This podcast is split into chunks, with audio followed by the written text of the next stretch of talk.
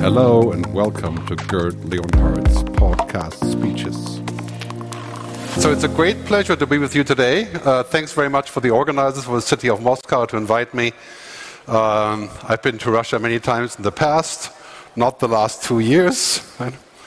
In fact, today is the second live performance in 18 months because of COVID. Right? So I used to go on the stage all the time. Now it's the second time in almost two years. So it's really great to be with you today. So I'm going to speak to you about the future. And it deserves some music, right? I used to be in the music business. I was a musician and producer. I made 20 records. I lived in America. And then in 2000 or so, I wrote a book called The Future of Music. And in the book, I talked about how music was going from the record, from plastic or cassette tape, right, to the cloud, the mobile. This was before Apple. Right? And the record companies around the world hated me. I was the worst enemy because I said that the business model is broken of selling plastic for music. Right? And then they said if we sell music on the internet, it will become free, Napster, right? El Kazaa, and people will not pay and we go bankrupt, right? Today, 15 years later, we have Spotify. Many of you have Spotify or Simfy or Apple or right. 180 million people around the world are paying 10 euros, 10 dollars a month for music. Right? That's 2 billion a month in new money. So we're looking at fundamental changes just like this in every part of our society. Healthcare. Banking will go digital. Right? I know Russia is looking at the central bank digital currency.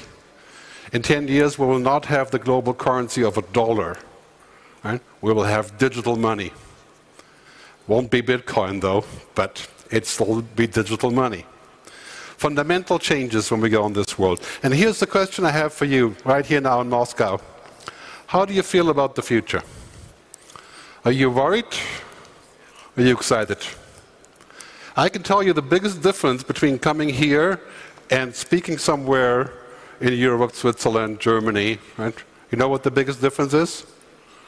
Most people are worried about the future in Central Europe and, and in Western Europe. Like the worst belief in the future that the future will be bad is in France.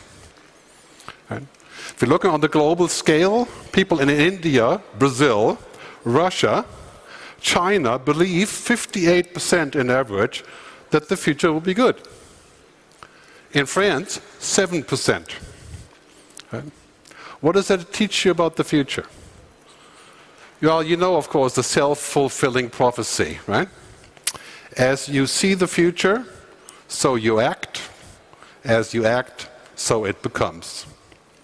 So I'm very happy to be in Moscow where I see new things being done. That's why we are here, right? Because we have to imagine new things. When you watch too many bad movies about the future, you know, Black Mirror, right? Uh, Ex Machina, you watch the news, you say, oh, the future will be bad. Because we have all these problems. We have climate change, we have artificial intelligence, we have people not communicating, we have COVID, of course. Right? The future is going to be bad. But I'm here to tell you the future is better than we think.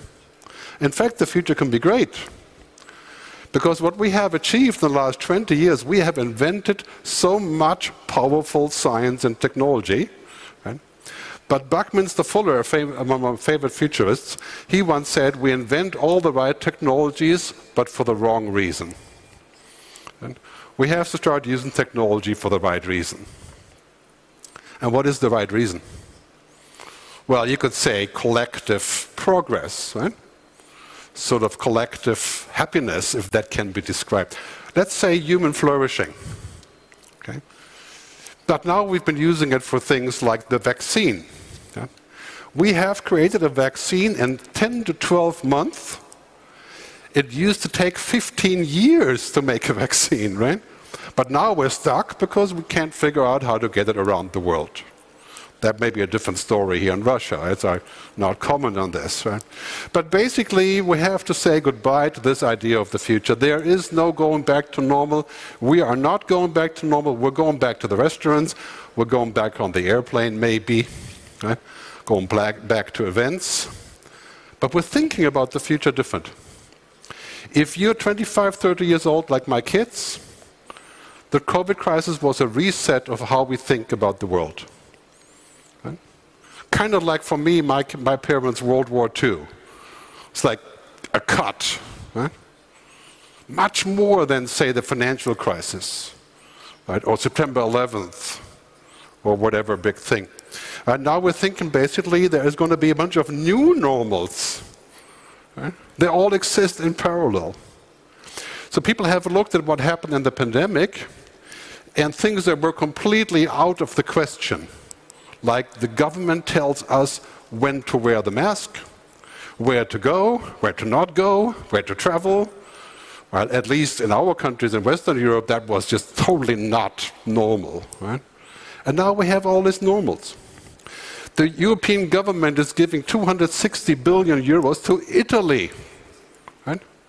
Without guarantee, which they have sworn they would never give money to a country that wasn't really clear how they're going to use the money, right? We broke all the rules. And we printed, get this, 34 trillion dollars globally have been printed to deal with COVID.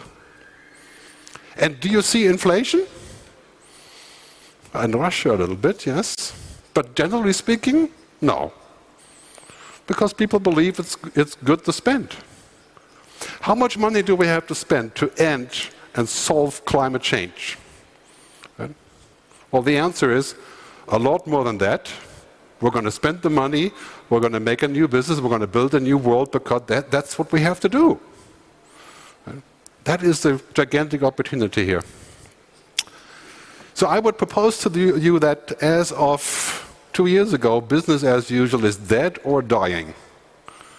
Mining, oil and gas, government on paper.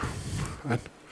All the things that we used to do, think of normal, that's ending. Right? I was at the IAA yesterday, the international car show, the biggest car show in the world before COVID. Right?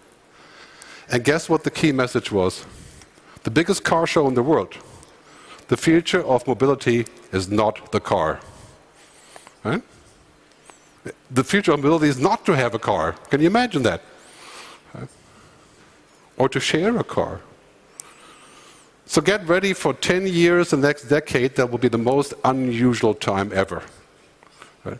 I think it's a great opportunity, also quite scary because basically everything is going to be up and down and quite chaotic, but we are heading in towards a kind of strange golden era of change. Things that didn't work, all of a sudden they're possible. People that didn't work have been dispensed in many, many ways around the world. Right? People that didn't have an answer, things are changing at mind-boggling pace. This is what's happening right now. Out of the power of this crisis, which is, of course, ongoing, my business as a speaker went down 90% last year. I'm sure you can sympathize with that, right? Because I couldn't travel. Right? But out of this comes a new business, and what I do now is I call it keynote television. I do my speeches on the internet. Right? and of course still here. So basically what's happening here is it's a giant shake-up in what we do, how we do it, when we do it, and who does it. And some industries will never recover. Many other ones will have a good second life. But if you're in the cruise ship business, you know, that is not a very good future, no matter how you look at it. Airlines, that's a tough one. Right? Anything to do with technology, explodes. Anything to do with healthcare explodes. Big, big changes coming our way in this sort of great reset, as the World Economic Forum calls it. So what we have here is three things, and this is really important, I think, for the future of Russia also. First, the result of the crisis is big tech and big science. Right? because we all use technology to connect. Science is getting more money. We know that there is new pandemics coming. We're going to be prepared. Right? We're changing the way that we think about it. The pandemic was predicted. Bill Gates, Larry Brilliant. We decided not to do anything about it. In fact, the American government, in their wisdom, tipped the money away from the CDC to look at pandemic preparation before COVID. Right? So that is one thing, and that is going to be a boom for Russia. Right? Because here we have lots of inventors, lots of engineers, lots of smart people, lots of interesting things happening. Right? But generally speaking, of course, all of the tech companies around the world have almost doubled their revenue in 2020. The worst year ever. So technology. The other one, big green. Okay? Don't misunderstand this in a second. This is not about wanting to be green. Right? Want to be different, this is now a business. Switching from fossil fuel, oil and gas, I know that's going to be painful for Russia, right?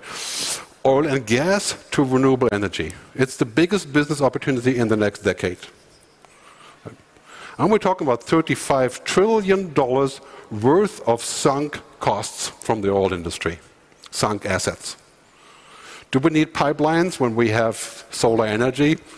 Uh, maybe we could use the pipeline to pipe water onto the North Pole you know, to generate ice. I don't know. Right? Big change.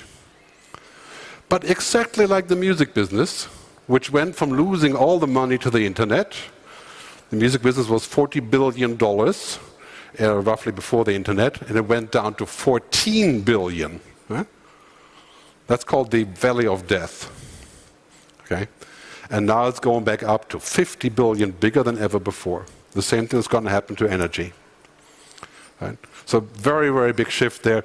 Do not miss this point. Anybody that is out of the agenda of decarbonization will not have a successful business in 10 years.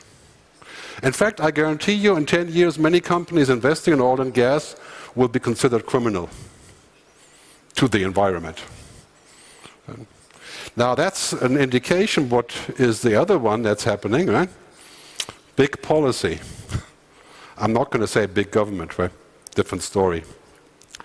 Big policy means that with all of the things that we have to do, it's not going to come from the corporations only. Right?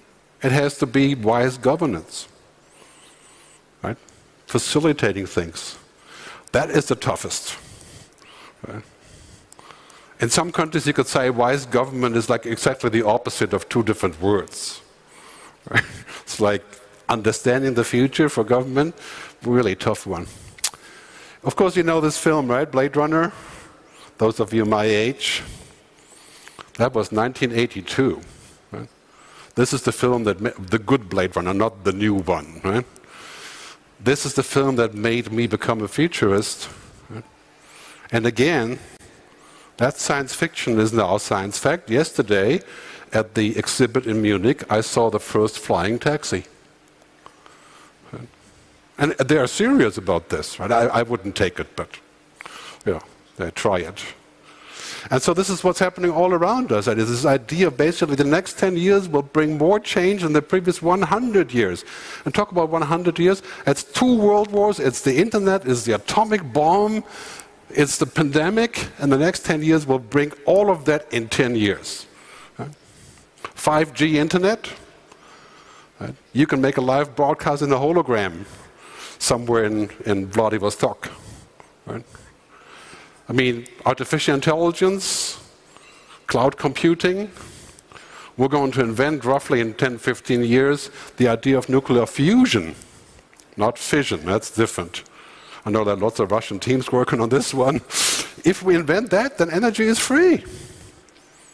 Before that, solar energy. Solar energy has dropped in cost 97.5%. Right? In five years, we're going to have electric cars that will go 1,000 kilometers easily. In 10 years, we fill up the electric car once when we buy it. I mean, it's the pace is mind-boggling. So, are you ready for the warp drive? You know Star Trek when you You go along and you have a really urgent appointment for dinner, you hit the warp drive, and it's like that. Huh? We're going to a warp drive future. And that's going to happen everywhere. That is a gigantic opportunity, but also, of course, a huge challenge. Because here is the thing about humans we are not exponential. We're all going to live longer. We discussed in the morning. The average Western citizen is gaining one third of a year every year. I don't know what the numbers are in Russia. In America, it's going backwards, right? But my kids are likely to live 100 years. And the kids of my kids are likely to live 120. I mean, think about that for a second, right? That's called exponential change. So, very simple exercise. If I go 30 steps from here, I end up at the wall back there. That's called linear, right? One, two, three, four, five. If I go exponential, it's leaping. One, two, four, eight, 16. I go 30 steps 26 times around the world. And we're now here, right? We're at four. We're seeing stuff like this. The dancing robot from Boston Dynamics. This machine weighs 700 kilos right? And can perform dances in groups. If you had this just eight years ago, it would have trashed everything in the entire hall, but completely out of control. A computer or robot could not even open a door 10 years ago. Hmm? You don't, you not, you don't want to meet this kind of robots on the battlefield, you know, obviously. That would be quite an issue. But this is exponential, right? So when you think about the future, don't think 1, 2, 3, 4, 5. Think 1, 2, 4, 8, 16. In 10 years, I'm going to stand here. We're going to be 256x from today. Hard to describe. In 10 years, 70% of all new jobs haven't even been invented yet. Do you know anybody that works in social media? Some of you may work in social media. Job didn't exist 10 years ago. Today, 21 million people work in social media. And how did that happen? They made up their own job. you invent things. It's quite likely that in 10, 15 years, most of us will be making up their, our own work and always changing. Now think about that for a change. Huh? So this curve is the most important curve you know, to kick off the conversation about the future. we have to start to imagine that things are exponential, right? These numbers. And we have to start to imagine what that means because we're the takeoff point, which means you can't wait. Right? Ten years ago, we said, okay, so we have electric cars, no big deal, nobody wants them. Right?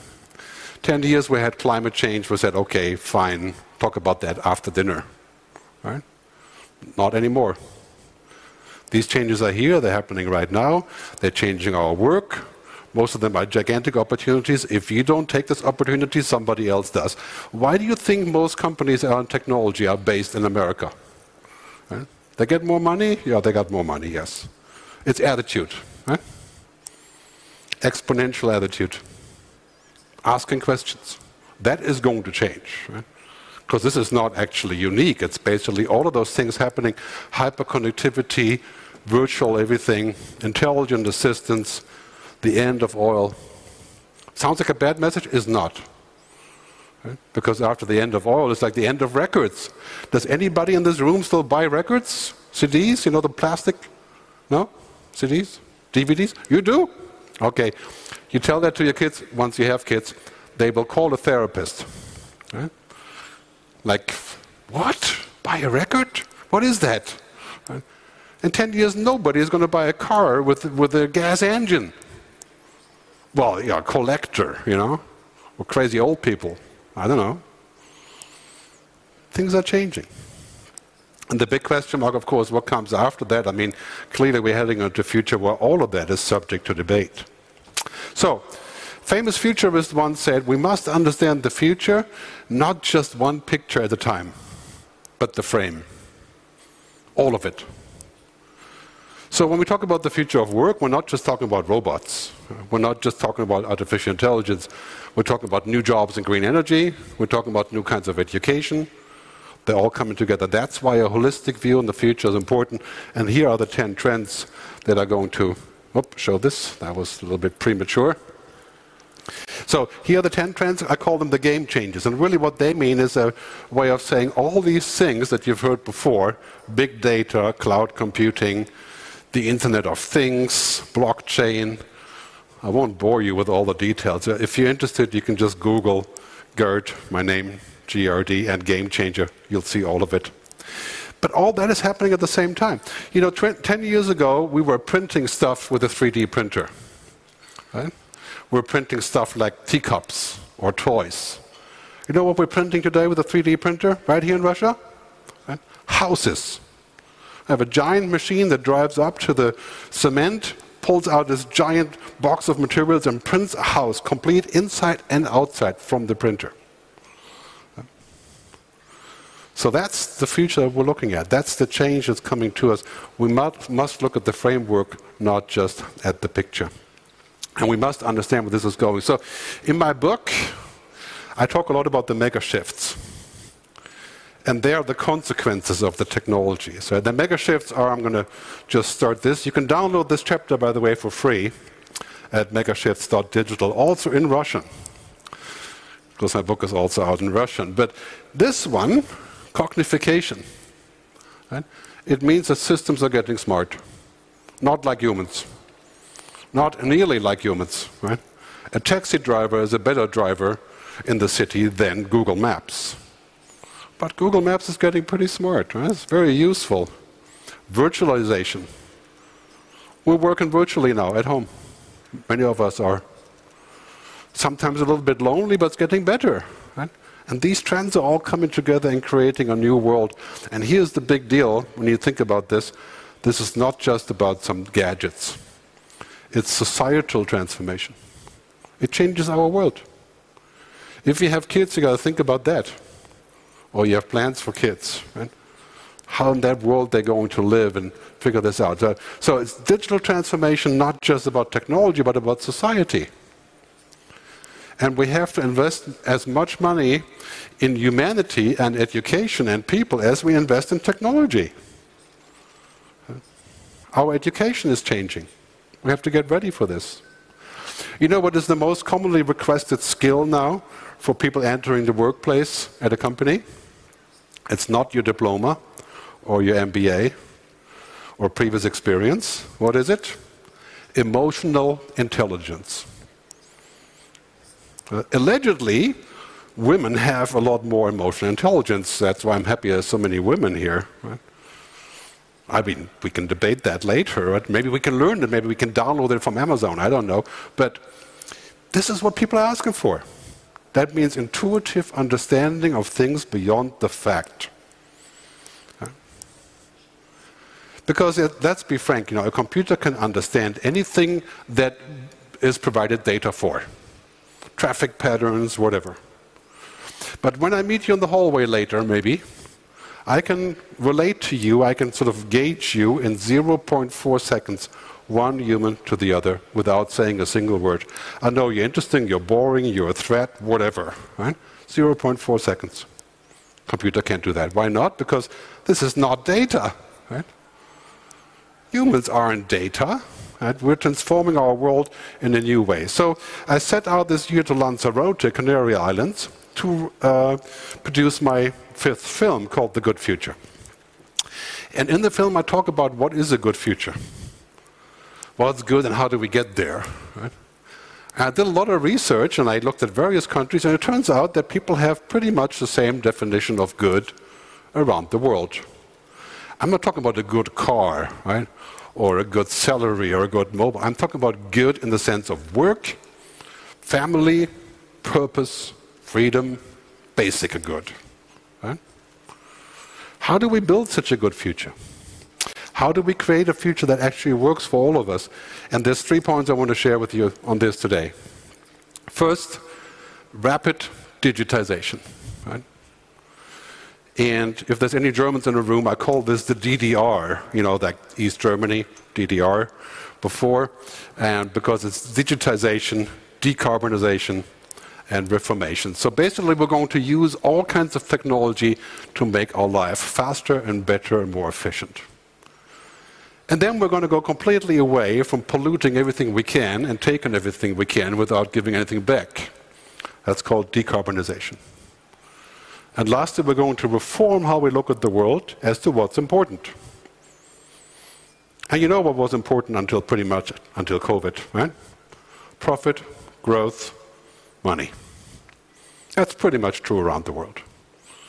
And now with COVID, we learned, you know, if the world goes to pieces, what good does it do? Right? How are you going to do business in a broken world? Doesn't matter whether you're in Russia or in China or in Germany. Doing business in a broken world wouldn't work. Right? Except for the 0.01% that can fly off to New Zealand and hide, or to Mars, I don't know. Right? But we have to think about this. So, let's ask some interesting questions. COVID 19 still very much going on and will be for a while, is a test run for climate change.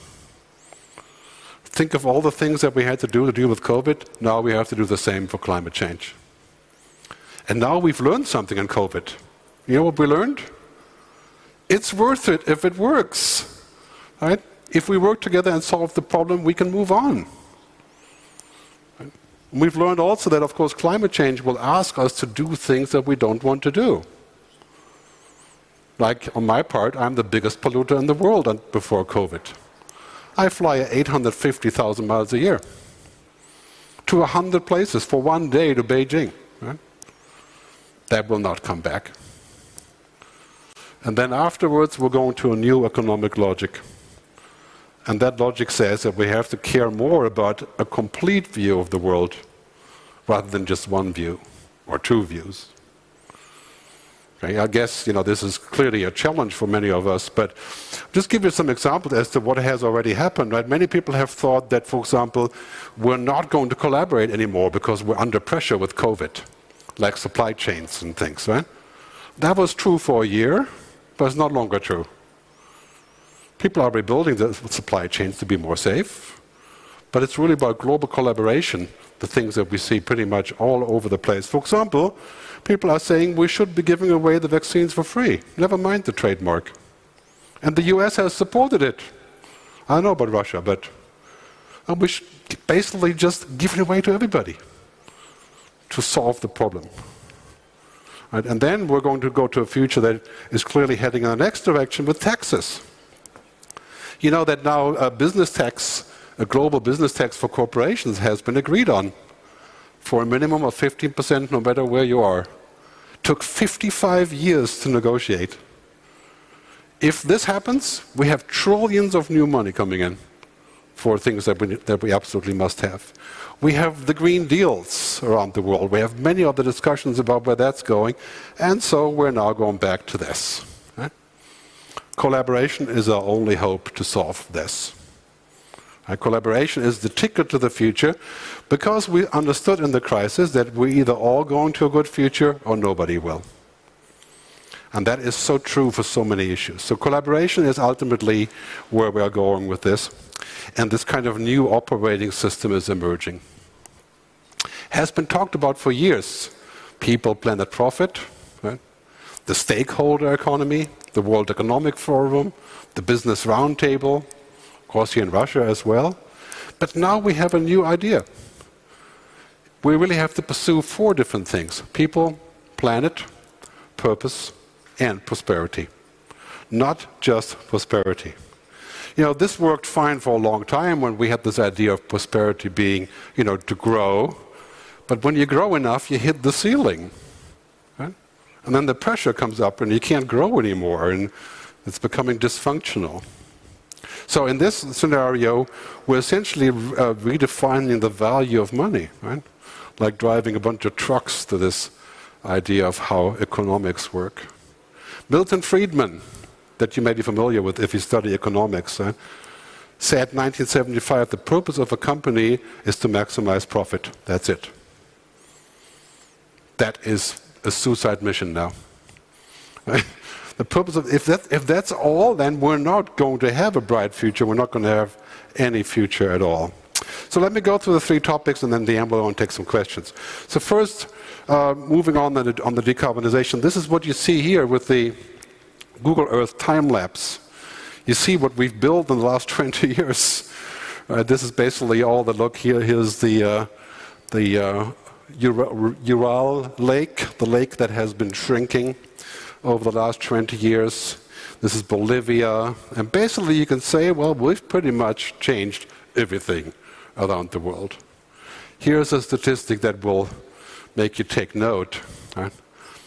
The stuff that humans have created concrete, asphalt, rocks, cities the human mass, called the anthropogenic mass, is uh, for the first time ever in 2020 bigger than the entire biomass of the world.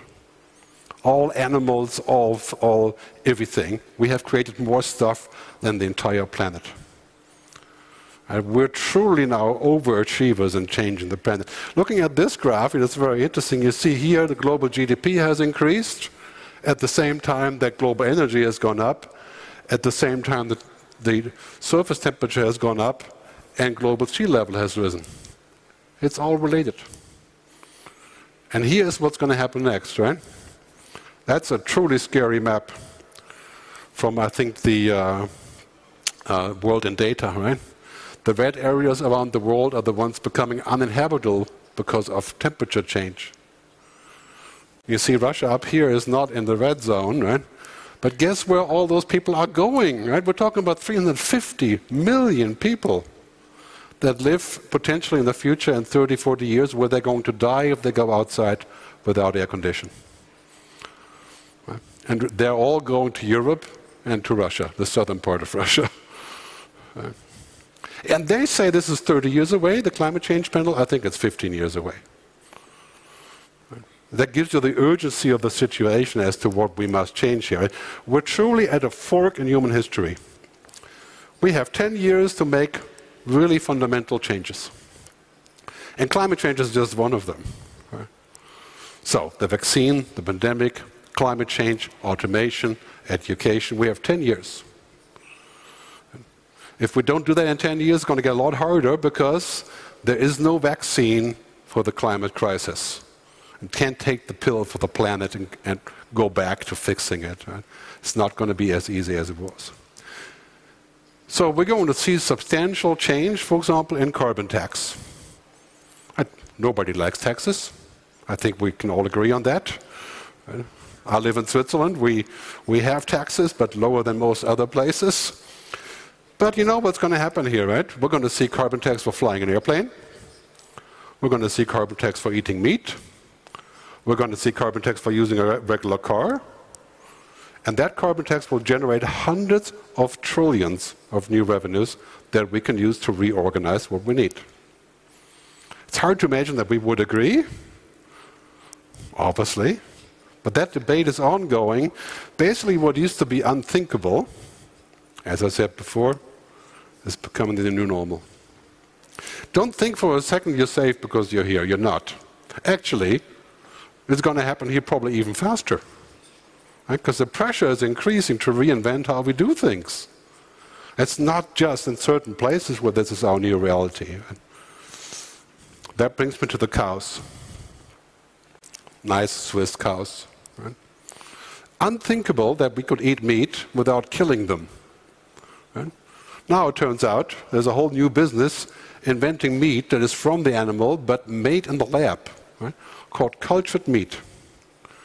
And Bill Gates and Richard Branson are investing heavily. They say this meat, and I tasted it by the way, you know, it's actual meat, but it's grown in a in a lab, not on the cow. Yeah? But it's from a cow, so it's not vegetarian. It sounds crazy, doesn't it? Yeah? Look at the stat here. Cultured meat, 41% novel vegan meat replacement. The future is vegetarian. Well, if you call that vegetarian. I'm not vegetarian, but I can clearly see where this is going. Think about that change, all that stuff. I mean, we'll be able to feed the entire world on meat from the lab and vegetables from the, from the high rise right? To solve those problems. That brings me to another bitter pill. Right? It's already the end of coal.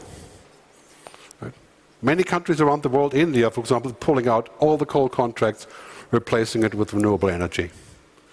Insurance companies are now saying around the world they will not reinsure big coal projects. I have realized this is a challenge for Russia. Right? Clearly, tall order. Right? But sustainable everything is no longer just an ideology or Green Party BS or California euphemism. It's a business plan.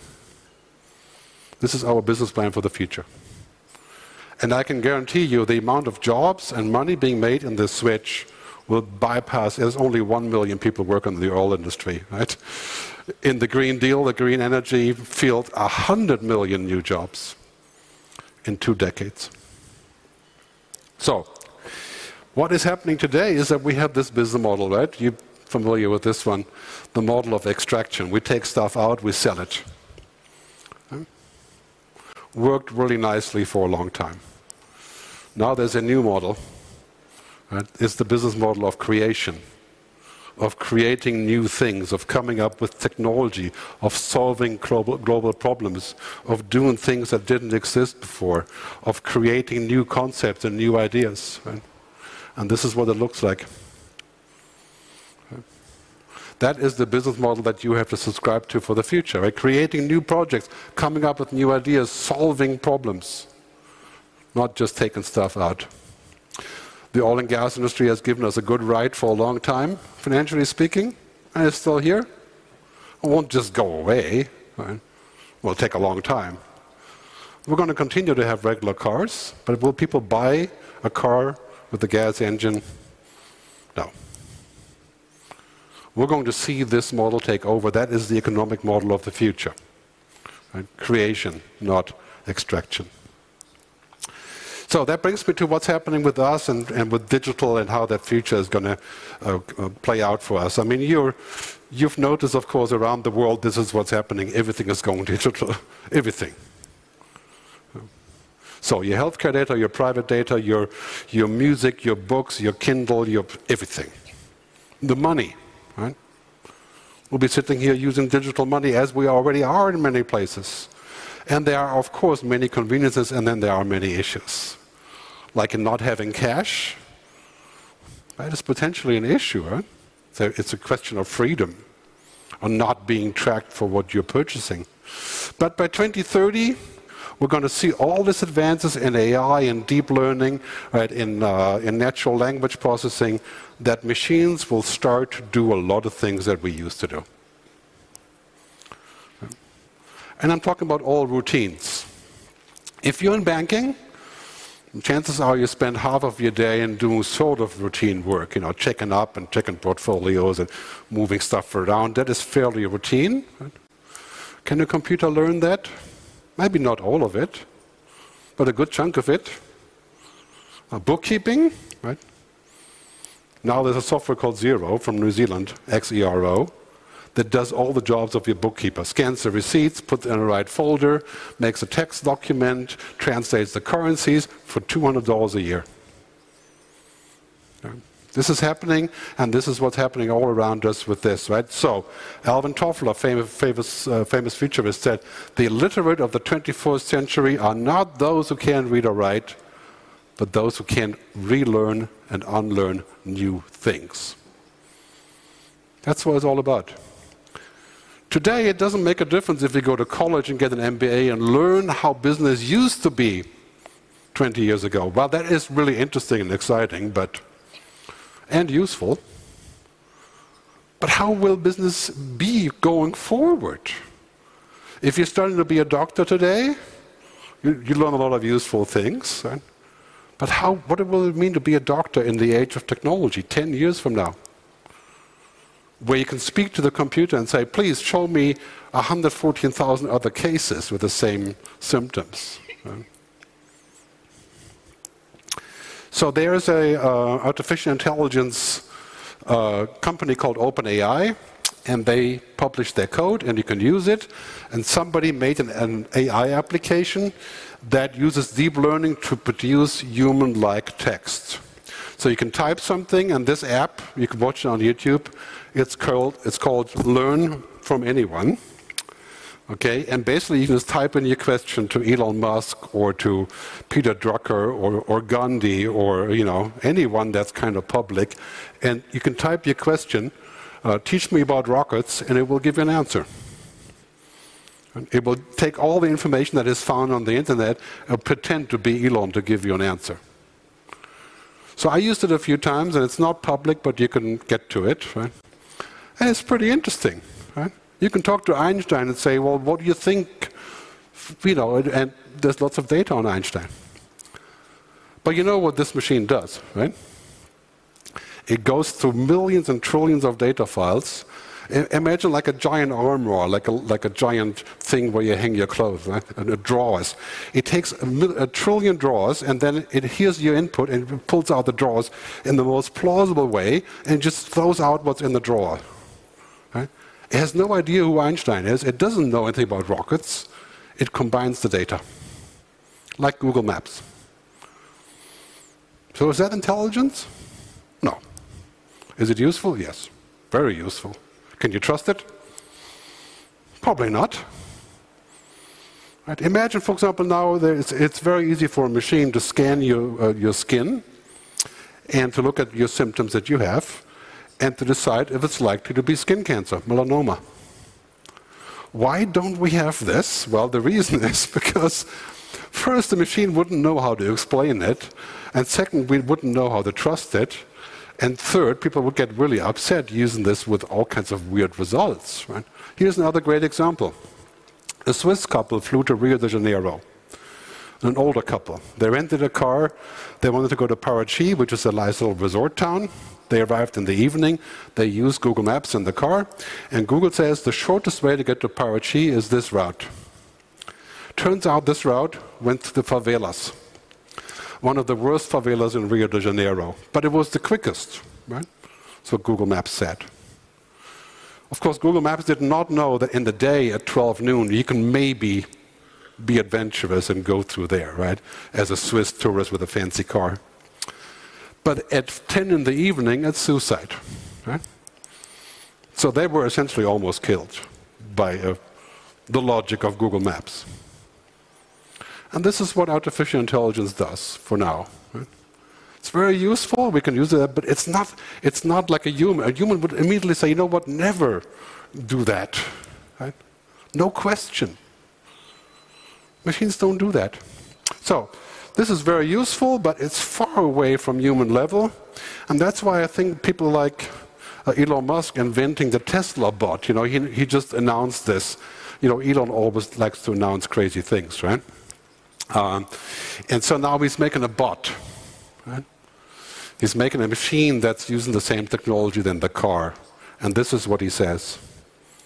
Uh, Tesla is arguably the world's biggest robotics company because our cars are, like I said, semi-sentient robots on wheels, neural nets, recognizing the world, understanding how to navigate through the world. Uh, it, it kind of makes sense to put that onto a humanoid form. Ah, so the logic is really quite simple. Tesla makes great car. The car is like semi-sentient. Yeah, the car knows things, right? And therefore, now we're going to make a human. But same thing. Hold on a minute. you can say, well, that's really quite different. First of all, a machine isn't sentient. You know, it's not aware.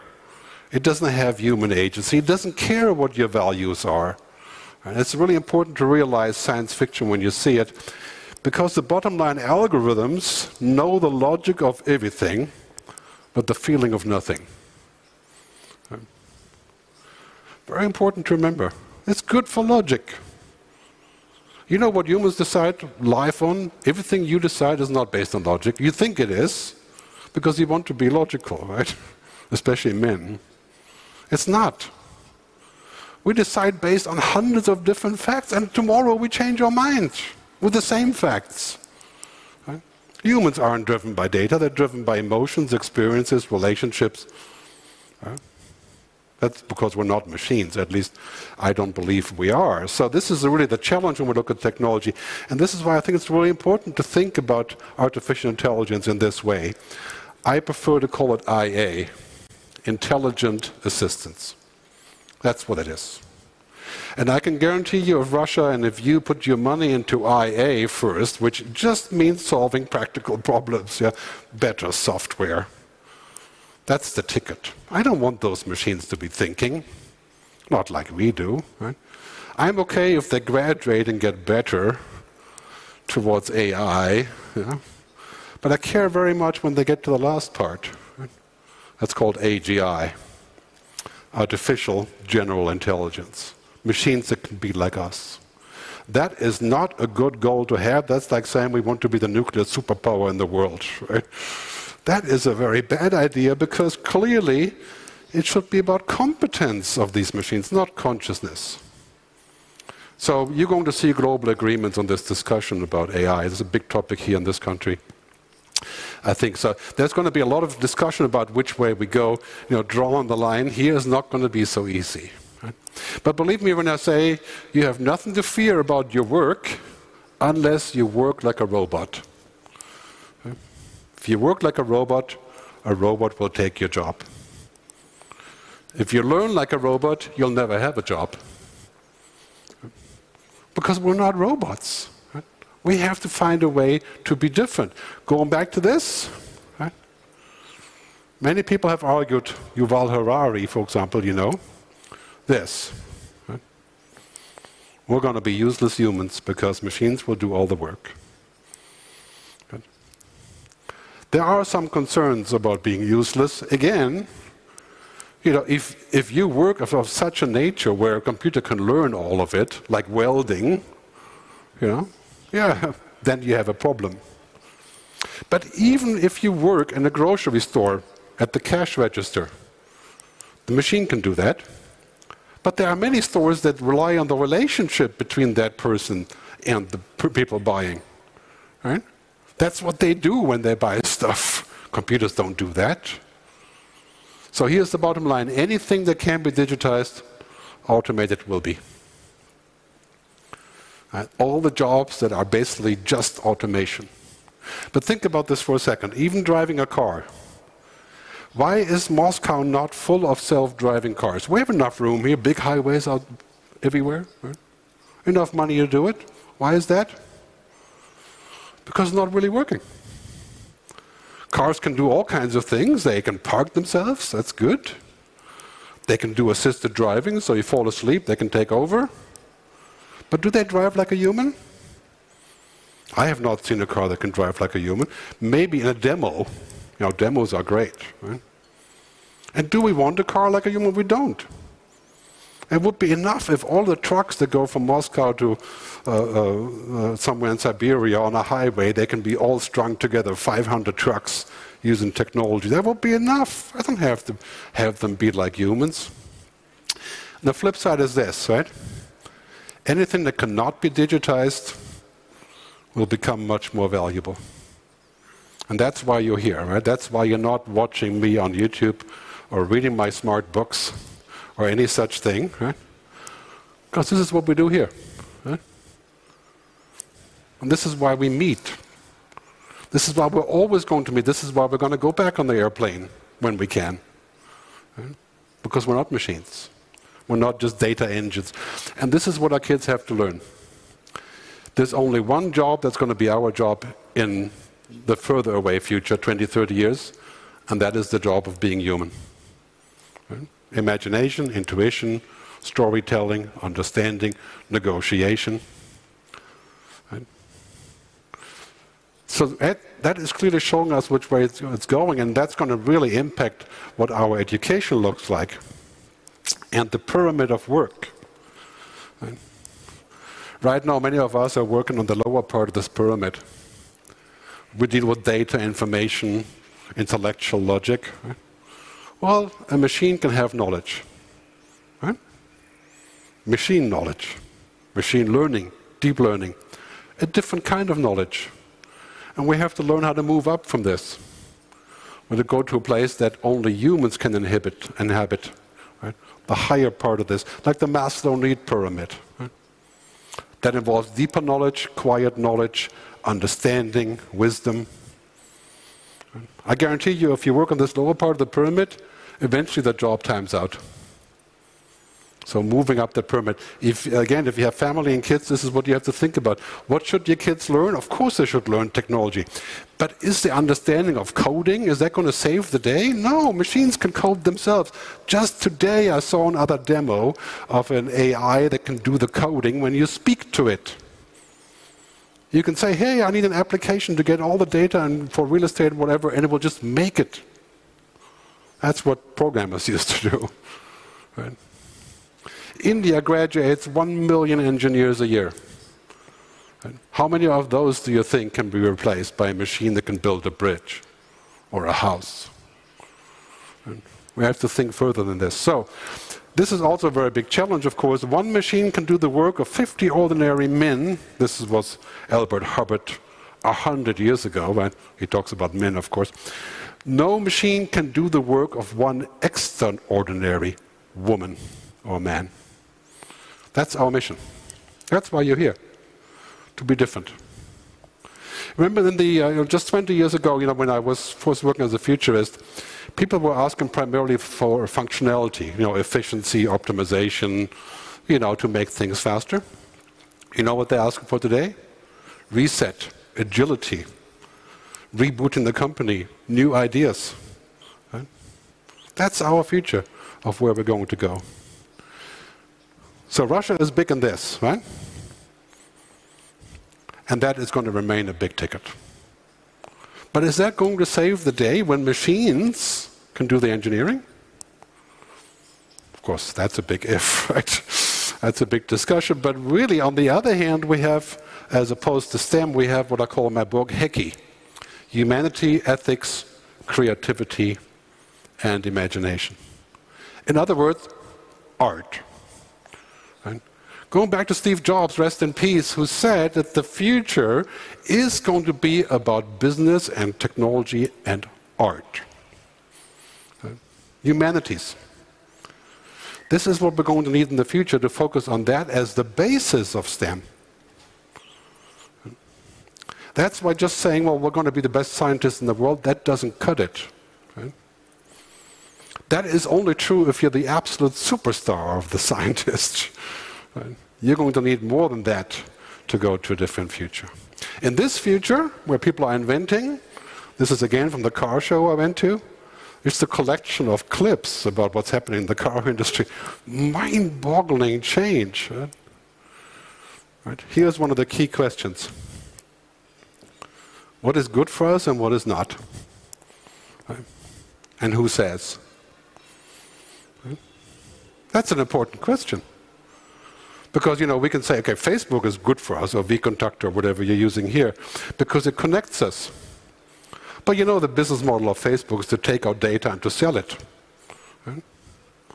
Facebook makes $100 million every day in profit. Every single day.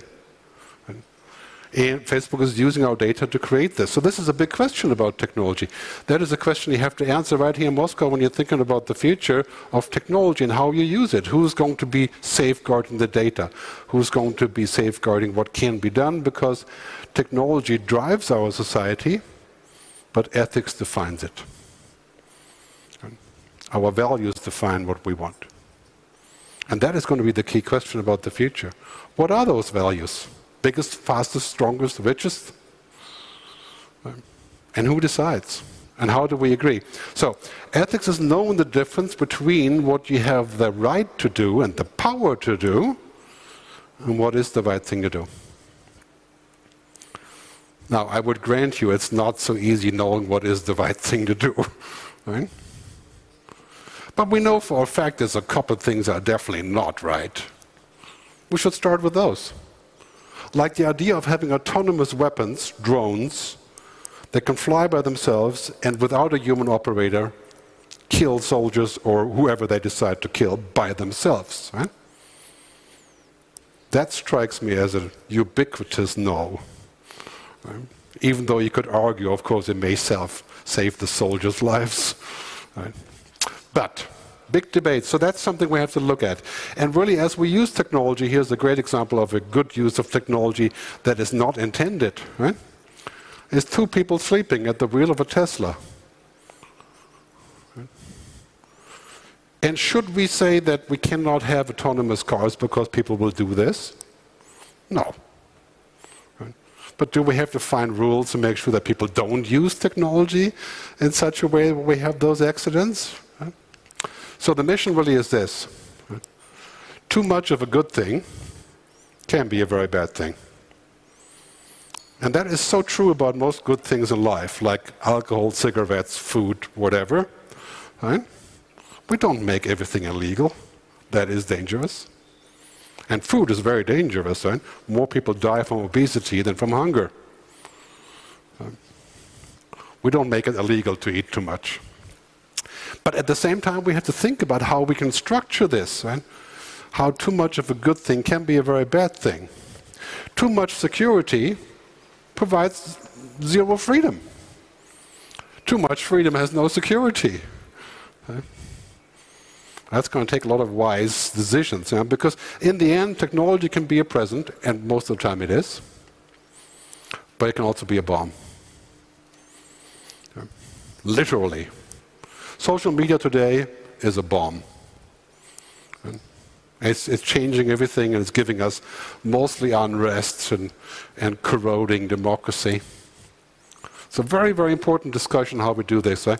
So you see this joke that I see here, I, I found the other day on the internet the because of the COVID crisis, right? We used to spend all this time at work like this, and I'm sure we can relate to this.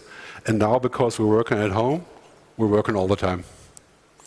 I don't know how you've seen this, but basically, research has shown that people work from home work two hours longer on average. And always, basically. So here's the thing that we have to remember about technology. Technology is very good at giving us what we want, but not what we need. What we want is, you know, free internet and free phone calls and free music, and yeah, we get all of that. But what we really want, technology can't give us. You will not find happiness on your, on your phone. You will not find happiness in the cloud. Right? You will not find meaningful things just because you download an app, and you won't fix your relationship by shopping on Amazon. And these are other things that will matter for us in that future. So let's wrap up and talk about what the good future really means and where things are going here. Really, what it's all about is the handshake. Right? We're never going to find a, just a yes or no answer. That would be nice. There are some definitive no's like I said earlier. But a lot of times going to be yes if. If I can save a single person's life by not getting cancer or healing cancer by genetic engineering, I must proceed and take a look. Right? But the same technology can be used to build super soldiers. So that handshake is going to be our mission is to figure out, and we're going to need a lot of smart people here. So if you're looking for one job in the future, so many young people here, digital ethicist. Right? To decide what is the right thing to do. Every company will have one, every village will have one, every city will have one, to figure out what is the right thing to do given the right circumstances. So um, basically, there's um, a famous uh, psych psychotherapist, Daniel Kahneman, who talks about what people really want. He calls it PERMA. Okay? Positivity, engagement, relationships, meaning, accomplishment. That's what makes us happy in the package. And how much of that is impacted? Well, lots of that is impacted by technology. But does, does technology create this? Is trust digital? I don't know if you've ever done any online dating, chances are you have. But I'm married, so I stopped dating online. But when you do online dating, you get this effect of where it looks like the perfect match, right? It's such a good profile. It's just like, it's going to be great. But you meet and it's like two seconds, like, no, no, that's not it, right? because it's just not the same. Right? Never mind, of course, then you have to actually do something, right? It's a whole different level of things. Right? So when we look at this future, clearly what's happening here is the good future. We have to define where that's going to take it and what it means for us. So let me wrap up and say, what does it mean for us now? I know you've heard lots of stuff and It's been a long day already.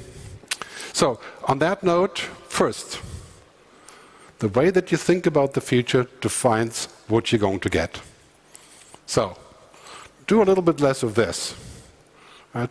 Watch less of the scary movies or read bad books. Right? Make up your mind that the future is exciting.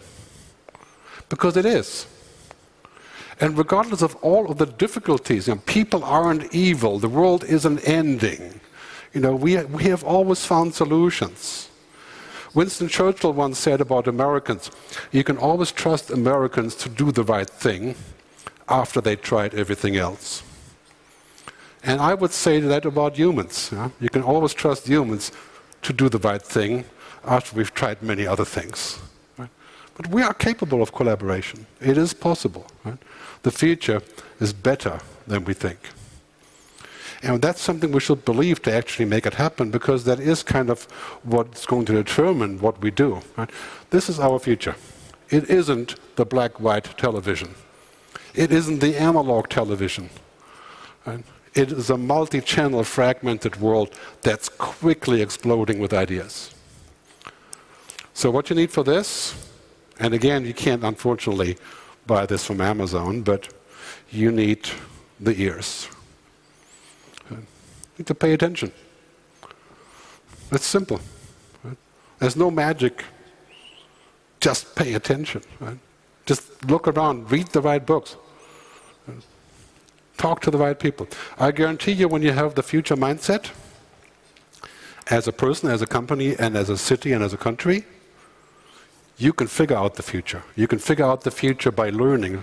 I didn't realize I already went back here. My clicker is a little bit ahead of me here. So this is called compound learning.